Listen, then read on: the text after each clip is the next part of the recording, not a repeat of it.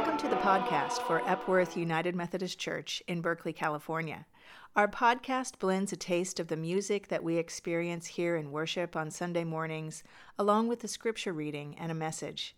We would love for you to take a next step in growing in faith in this community.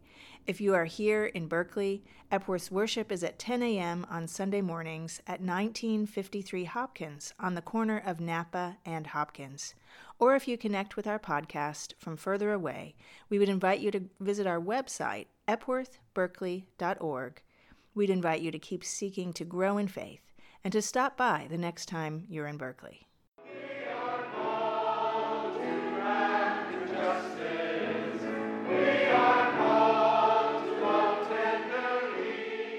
I'm going to be reading from 1 Corinthians, um, uh, Paul's first letter to the Corinthians, uh, chapter 10, verses 14 through 17. I'm going to be reading the New Bible, uh, New American Bible Revised Edition uh, translation, but it's essentially the same as uh, the, what you have in the Pew Bibles on page 172. And um, uh, at the time uh, of Paul's letter to the Corinthians, the church in Corinth was experiencing some troubles and divisions. And just before these verses, Paul points out that uh, God doesn't give us more than we can handle. Therefore, my beloved, avoid idolatry. I'm speaking as to sensible people. Judge for yourselves what I'm saying. The cup of blessing that we bless, is it not a participation in the blood of Christ? The bread that we break, is it not a participation in the body of Christ? Because the loaf of bread is one, we, though many, are one body, for we all partake of the one loaf. And then uh, in his letter to Titus, uh, chapter 3, verses 4 through 8. Titus is the bishop of Crete, and the Cretans were um, at the time behaving, behaving in a way that was causing uh, uh, some discredit uh, to the church. And um, uh, Paul says that um, we all have behaved uh, wrongly at times in the past. But when the kindness and generous love of God, our Savior, appeared, not because of any righteous deeds we had done, but because of His mercy, He saved us through the bath of rebirth and renewal by the Holy Spirit, whom He richly poured out on us. Through Jesus Christ, our Savior, so that we might be justified by His grace and become heirs in hope of eternal life. This saying is trustworthy. I want you to insist on these points that those who have believed in God be careful to devote themselves to good works. These are excellent and beneficial to others. I heard a story a while ago about a little girl whose father was a Baptist pastor. We have a Baptist pastor in our congregation, so Esther, this story is dedicated to you.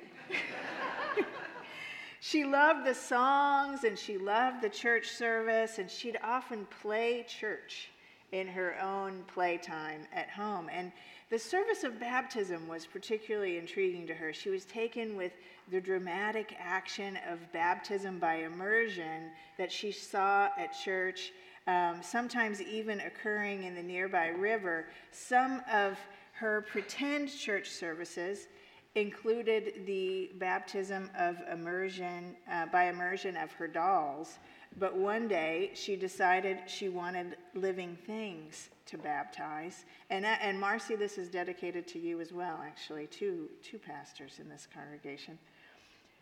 So she, so she had these dolls. Um, but she decided she wanted to go to something that had some, some breath, some, some, you know, some being.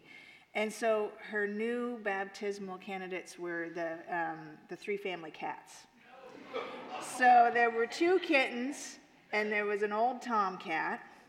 And she started with the kittens, and the kittens accepted it. You know, they were sort of docile. They came up out of the water blinking and mewing, but they shook themselves off basically without protest. And then she, she moved on to the tomcat, and he was a little different. He resisted the water and he squirmed away before she could dunk him. And she was not going to give up. So she, she chased him and she caught him again. And she held him even more tightly as she tried to get him into the water. But he fought harder and he clawed her such that her, her, arms were, were deeply scratched and started to bleed. And so, frustrated and wincing, she said to him strongly, Fine, be a Methodist.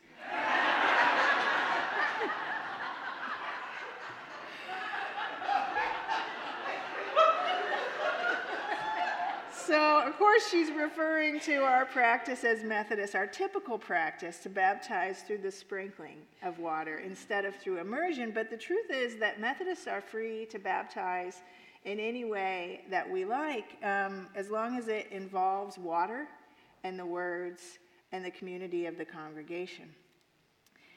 For United Methodists, like most Protestants, baptism and communion are the two acts that we recognize as sacraments. Sacraments are uh, both a sign and a means of God's grace, offering continual love and forgiveness and transformation in our lives. And today we have the pleasure of touching on both of our sacraments because when we receive new members into the church, we engage in a reaffirmation of faith that points toward the sacrament of baptism and of course, we're also receiving communion this morning.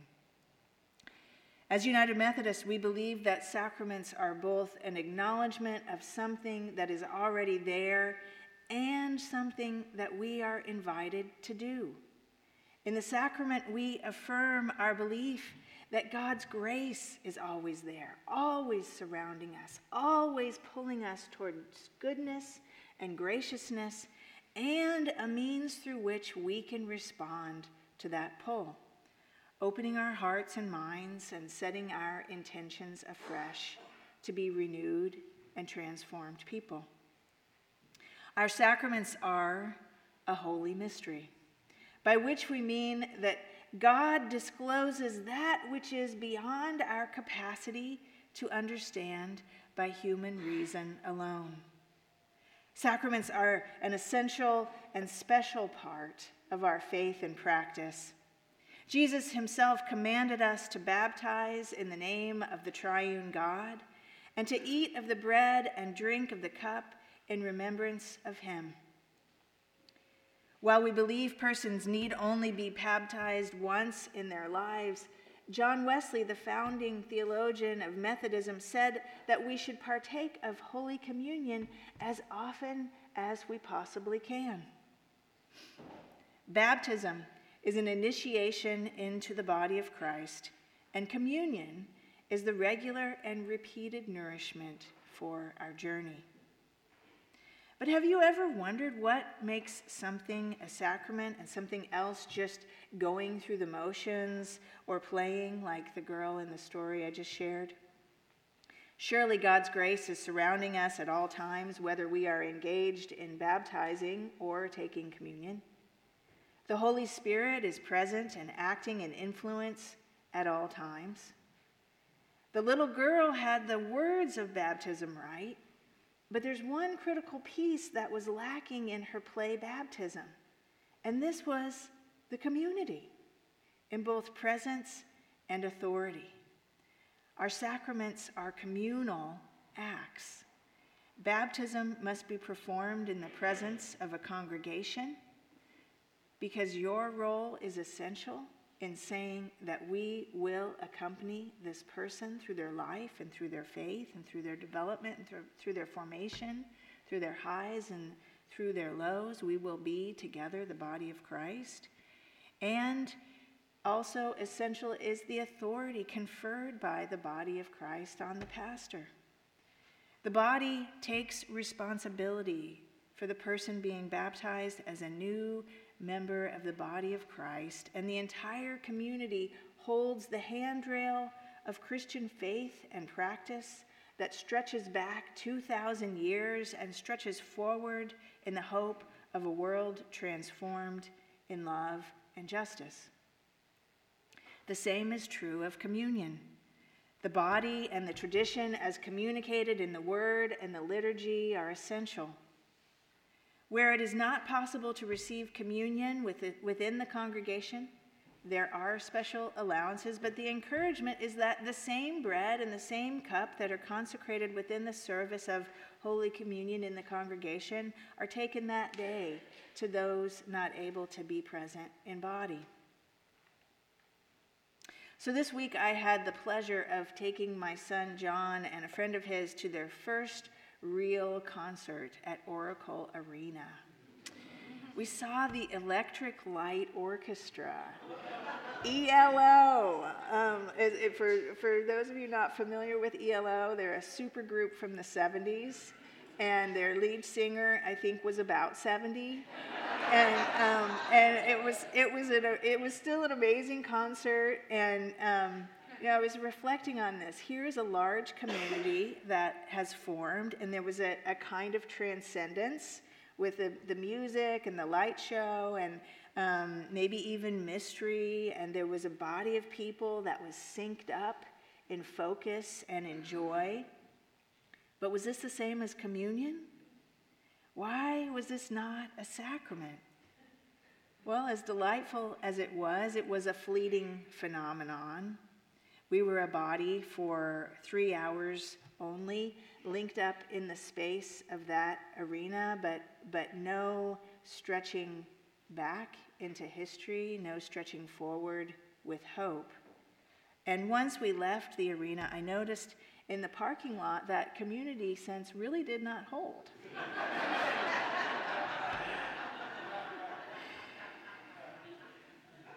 in our sacraments, the elements of tradition, the communal body of Christ, the empowered authority of millennia of practice, the living word, and our response combine to create something very mysterious and very magical.